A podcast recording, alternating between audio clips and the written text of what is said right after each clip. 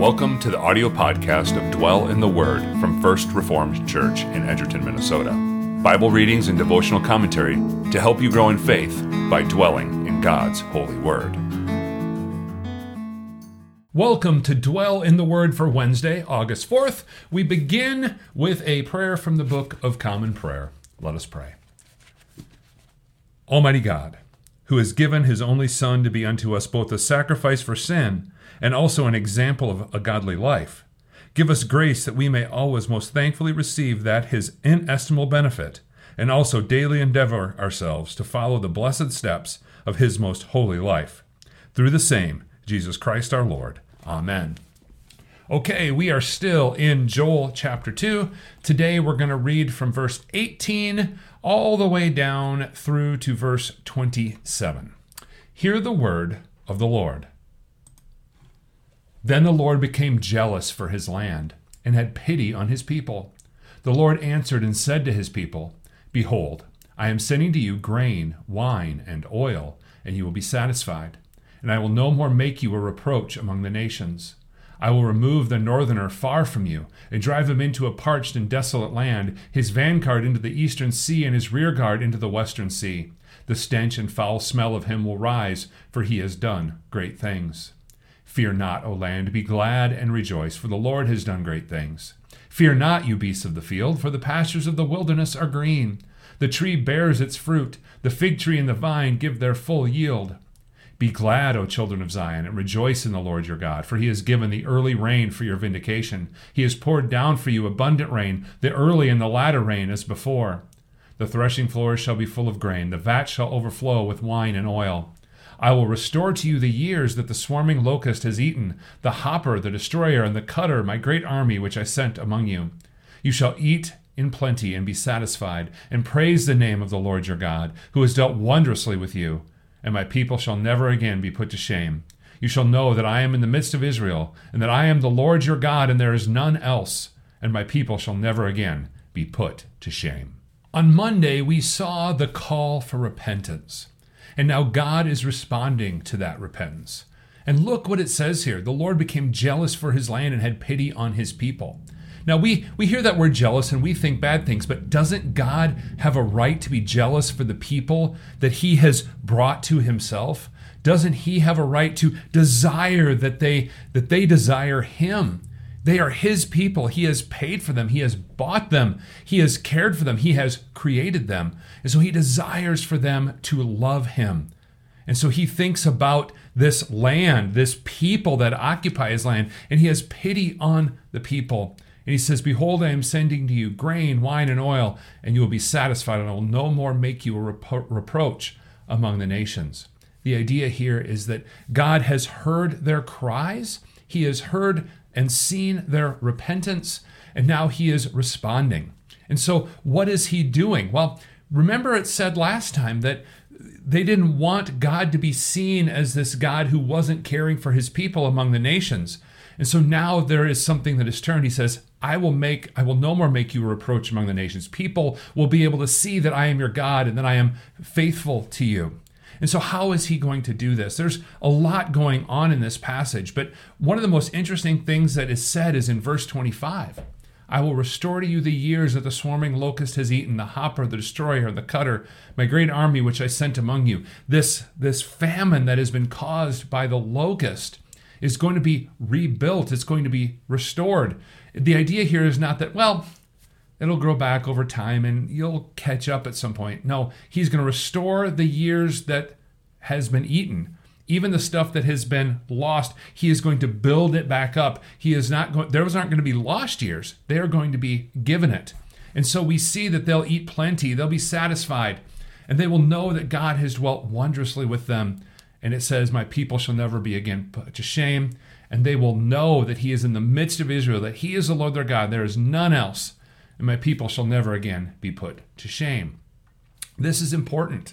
God is letting them know that He is their God. He is saying, you know, you repented, and so I am going to show to you that I am with you. This isn't just some random call to a random people. I am your God. You are my people. My call to repentance is real, and you responded with true faith. And so I am going to bless you. And so not only will the other nations know that God is their God, the people in Israel will know that He is their God. They'll never be put to shame. There is none else. And so what does this mean for us? This is an interesting thought because we don't we don't experience this in the same way that the people of God did in Israel at this time, right? Uh, this is not the same. So, how do we apply this to our lives? Well, we look at when we are called to repent in Scripture. Uh, we're always called to repentance, right? We we read God's holy word; it convicts us of our sin. Uh, we ask for forgiveness; God forgives us, and He has blessed us. And it isn't the same. We're not going to have uh, the locusts come in and eat up our stuff, and that's going to call us to repent. But as we think about this passage, we can look to the forgiveness that we receive. Our lives uh, can be obliterated by the sin that we do, right?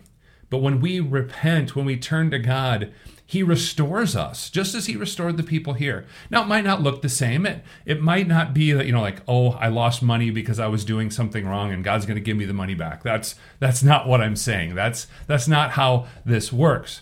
But we have our hearts restored. We have our confidence restored in God, and we see that He is our God. Why? Because we have been forgiven. Again, as we look at this call to repentance throughout the book of Joel, what have I been saying? I've been repeating myself. We look to the cross. We see where we have had the price paid for our sin, where God has forgiven us.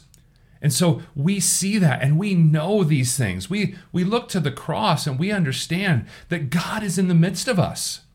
We, we see the forgiveness that we have in Christ and that He has united His people together in the new covenant. And we look around to our fellow believers and we say, God is in the midst of us. Why? Because we have salvation in Jesus Christ. We know that He is the Lord our God. There is none else. Why? Because we have been forgiven. We've been given the gift of the Holy Spirit. We understand God's word and we are given this desire to live a new life in Christ. And we know here also this last verse that his people shall never again be put to shame. Not the same as what we're talking here. You know, God was talking about that he was going to build them up. There, there wasn't going to be a punishment uh, for these sins that they had. But for us, what does it mean that we'll never be put, again be put to shame?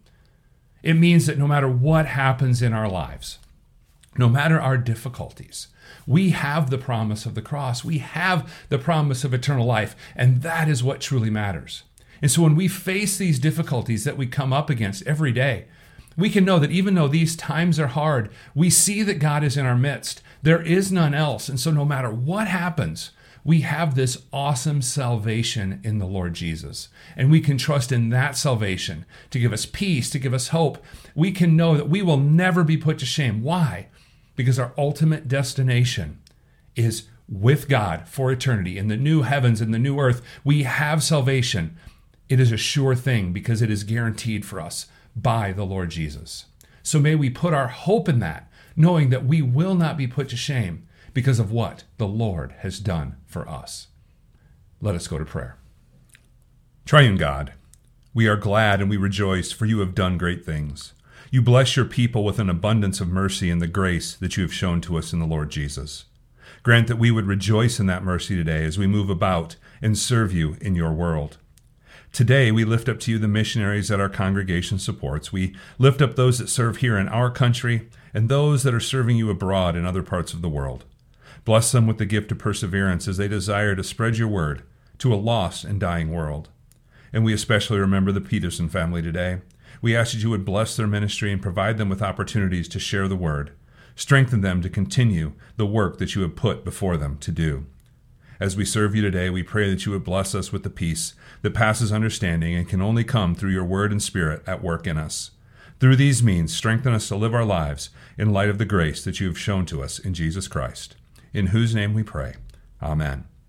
All right, have yourselves an excellent Wednesday today. Thank you for listening to Dwell in the Word. You can find more information about First Reformed Church at our website, edgertonfrc.org. Dwell in the Word episodes are available weekdays on Monday, Wednesday, and Friday. You can also watch the video versions of these devotions at our Facebook page and YouTube channel.